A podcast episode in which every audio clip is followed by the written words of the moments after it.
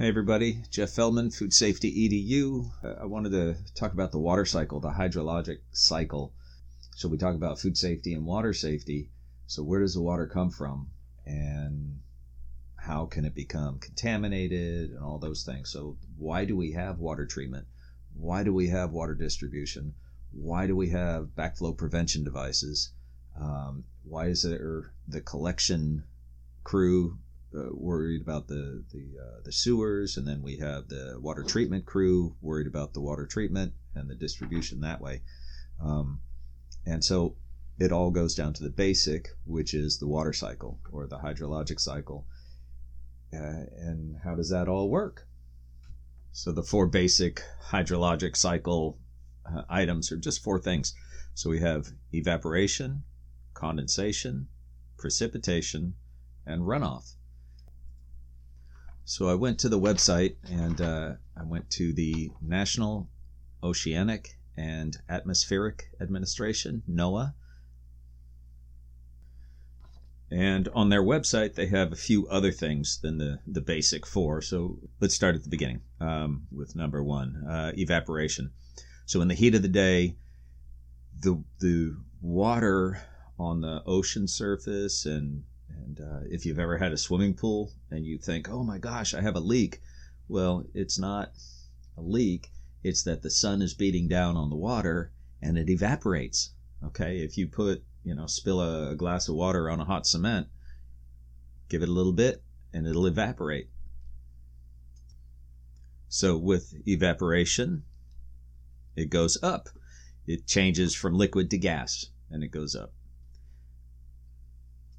Okay, condensation, when the water is up in the atmosphere and then it cools down a little bit and the little particulates start to form and come together so they make your your fog and clouds and dew and it's coming together and turning from uh, a gas back to a liquid but it's still up in the atmosphere. Then over time when all forms of water particles uh, they accumulate and they reach a certain size, they grow to that critical size, and then gravity happens and it drags the water down. So the fog clouds and dew uh, continue to accumulate, and then the water uh, turns to a larger size, and eventually the gravity brings it down. And uh, similar with with uh, ice crystals during freezing temperatures, and, and that turns to snow. So that would be precipitation, is where it comes together and it precipitates. It rains and it snows and it lets the the moisture come back down to earth. And then runoff is when the precipitation, the rain or the snow, it lands on the hilltop and then it flows down or you know the, the, the liquid goes everywhere and it gets on your roof, goes down your drain pipe, goes into the uh, the creek, stream, river, and finally it, it runs off to the ocean. So that's runoff a couple of other things. Uh, interception is on NOAA's website, and that's the interruption of movement of water. So if it lands in an area that will puddle, it can't run off anywhere. So it's intercepted, and they call it interception, and it just stays there. Um, so it'll be either be captured by plants or some uh, terrain that'll that'll actually hold it and not allow it to run off. Uh, infiltration is the next item, and uh, water and soil, the ground, uh, depending on the porosity and the permeability of the soil, which means if it's like dirt, it'll soak up and it'll allow the liquid to drop down into the dirt. And uh, if it lands on rocks, if the water lands on rocks, it may pool on the rock and then it won't seep down. There's no porosity, there's no uh, porosity like a sponge. Okay, the dirt is like a sponge; it'll suck up and absorb the liquid, the the water. Uh, a rock, if it's a flat rock with a divot in it, it's going to hold that water and make like a puddle. So then that'll work, and eventually it'll evaporate away depending on the sun. But it depends. So infiltration means that, that the water gets to the soil and the ground, and it should suck up. It should start to uh, uh, absorb into the soil. And then percolation, once it absorbs into the soil, uh, it's kind of like your coffee percolator, right? Your the machine sucks up the water and it puts it on top of the coffee grounds, and then the the hot water percolates down through the coffee grounds until it drips back into the basin and then it sends it back up to the top and it's that whole percolation thing so with water what we're talking about the rain happens it gets onto the ground the ground will absorb it with that infiltration and then it starts to percolate and it goes down and it's the movement of the water through the soil down down down down until it finally reaches the groundwater you know 20 feet down, 100 feet down, 1,000 feet down, depending. But it takes a long time to filter and to percolate all the way down to uh, the water, the groundwater source. Another thing is transpiration or evapotranspiration is the plants, they lose their water. It's kind of like when we humans, we go running or we're working outside and we drink a lot of water while we're working on a hot sunny day, but we sweat, right? So we're sweating and that's our uh, perspiration. And plants have a similar. When the sun beats down on them, they transpire. They they evapotranspiration is what it's called, and the water gets sucked up through the roots into the to the plant, and then comes out of the leaves, and that will go up and and evapotranspiration or transpiration. It will evaporate after it comes out of the plant and go up into the atmosphere uh, in the same as evaporation from from uh, the swimming pool in the ocean. And on the NOAA website, they talk about storage. So there's certain there's only three natural storage locations for water. One is in the atmosphere. So the water, the moisture is in the atmosphere in that gaseous form, uh, and it's uh, forming clouds. And then there's surface water, so lakes, streams, rivers, ocean. And then there's groundwater. So those are aquifers down underground.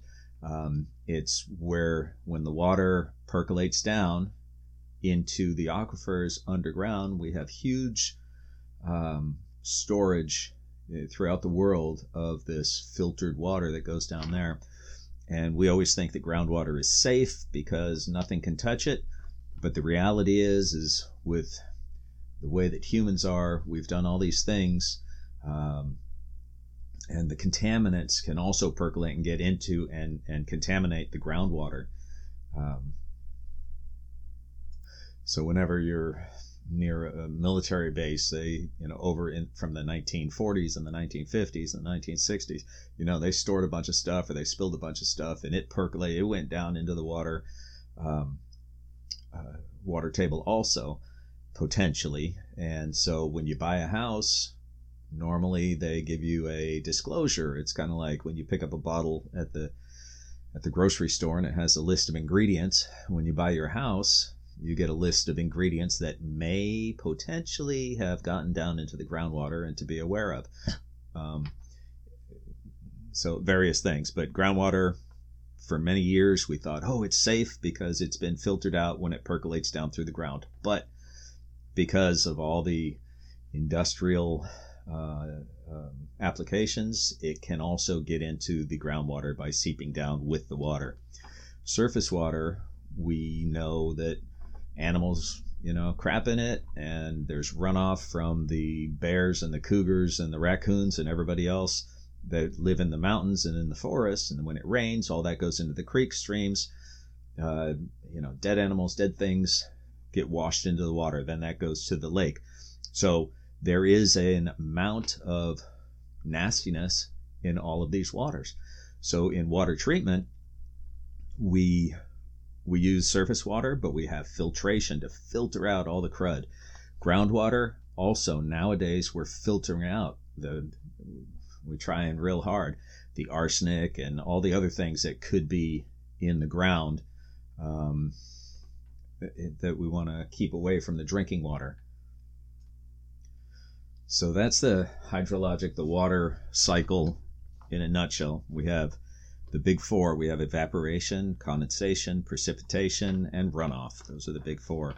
But we also have the interception, which is the interruption of the runoff, um, the infiltration, so the the soil starts to absorb like a sponge, And the percolation is once it sponges, then it'll percolate down into the groundwater aquifer or underground water source. Uh, transpiration was is when the plants breathe, right, or, or when they uh, allow the uh, the water to go through them and then evaporate from their leaves, and uh, and there's that storage in the atmosphere, in the surface water and in the groundwater. Those three. Um, things can become contaminated in in the oceans. There's fish. There's all kind of stuff. There's um, all those animals are in the water. Um, and it gets into the creeks and streams. Same thing. Things are decomposing in the water. So when you go camping and you drink something, you're you're drinking some kind of decomposing something. Um, and also we have the feces from all the different critters, all the animals. Uh, and with that, you never know what's in the water. So the big thing is to have it filtered out. Um, there's parasites, there's viruses, there's bacteria that can all be in the water um, that can that can you know make people sick and kill them. You know, polio uh, virus can be buried under sand, but it's still viable if you dig down six feet in the sand and you're playing, you're burying, you know, you're doing something. You can pick up the virus if it's there.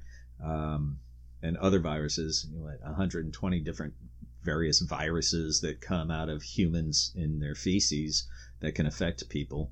Uh, so, lots of different things that are out there. We just have to be aware of them and uh, try and stay as clean as possible so we don't get sick and catch those nasty bugs. Okay, so what is water treatment? Water treatment is collecting the water from the surface water, from the runoff, from the groundwater. Um, I worked for a well company for a year and a half, and I was one of their treatment guys. So first they would dig a hole, um, you know, 100 feet down, 1,000 feet down. I did a 1,000 foot. I helped uh, do some things on a 1,000 foot well. It was up on a hilltop for a vineyard. And they go way down in order to catch the water that's way down there um, so once you get it from a well, you dig down, you drill the hole, then you put the pump down there and the piping and the plumbing and everything, and you turn it on with the electricity, and all of a sudden it starts spouting water. So now you have all this water that's underground. How do you know it's safe? How do you know? You know, you get it from a from a creek or a stream. How do you know it's safe? Well, you don't. Um, you know, and so they test all the time. They're always there's laboratories all over the place. Um, so you take your water samples and you send it to the lab initially and ongoing, just like any other training. It's an initial thing. You have to prove to the health department that the water is going to be safe from that source. And if it's not safe initially, then you have to put on the water treatment, so the filtration and the disinfection and uh, various things um, in order to keep it safe. And once that's done, then you have to send the the water from here to there. So now we're going to send it up on top of a hill, uh, and up on top of the hill is a storage tank, right? So it's some kind of plastic or, or uh, maybe a concrete storage tank up on top of a hill, and then the piping comes down the hill to the home or to the to the to the people wherever they are to the town, and that uh, gravity feeds it, kind of like I was saying, uh, or I'm going to talk about on the next one. There was. Um, oh, what's his name? Archimedes.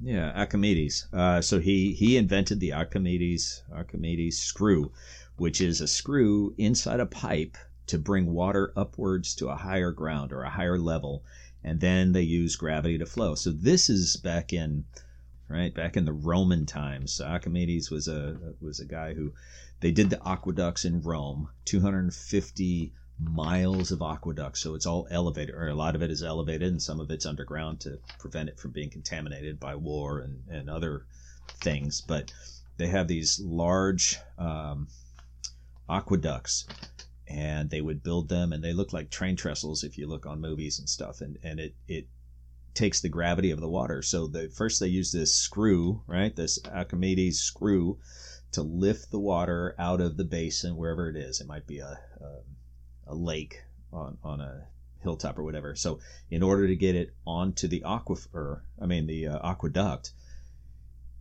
basically it's a, a, flume, right? So you have to pull the water up and get it into the flume, and then the flume gravity will take it all the way to Rome.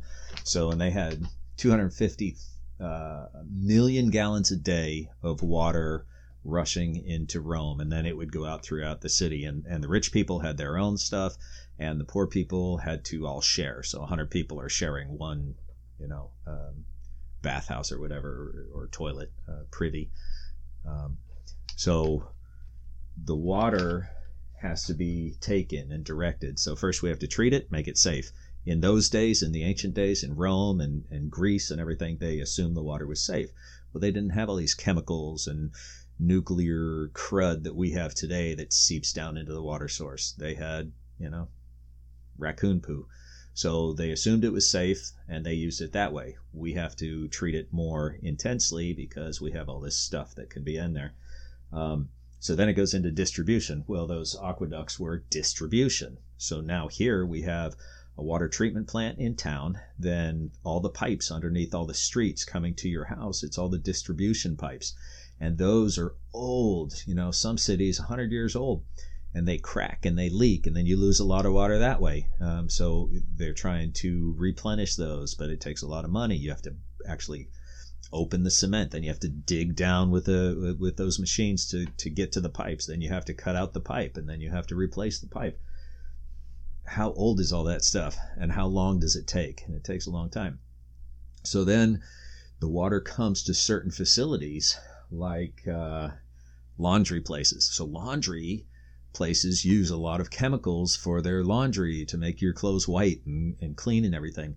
And if that chemical within that building somehow gets sucked backwards into the drinking water system, then it, it can contaminate the entire drinking system and really poison people. So then we have backflow prevention devices on every building for the most part.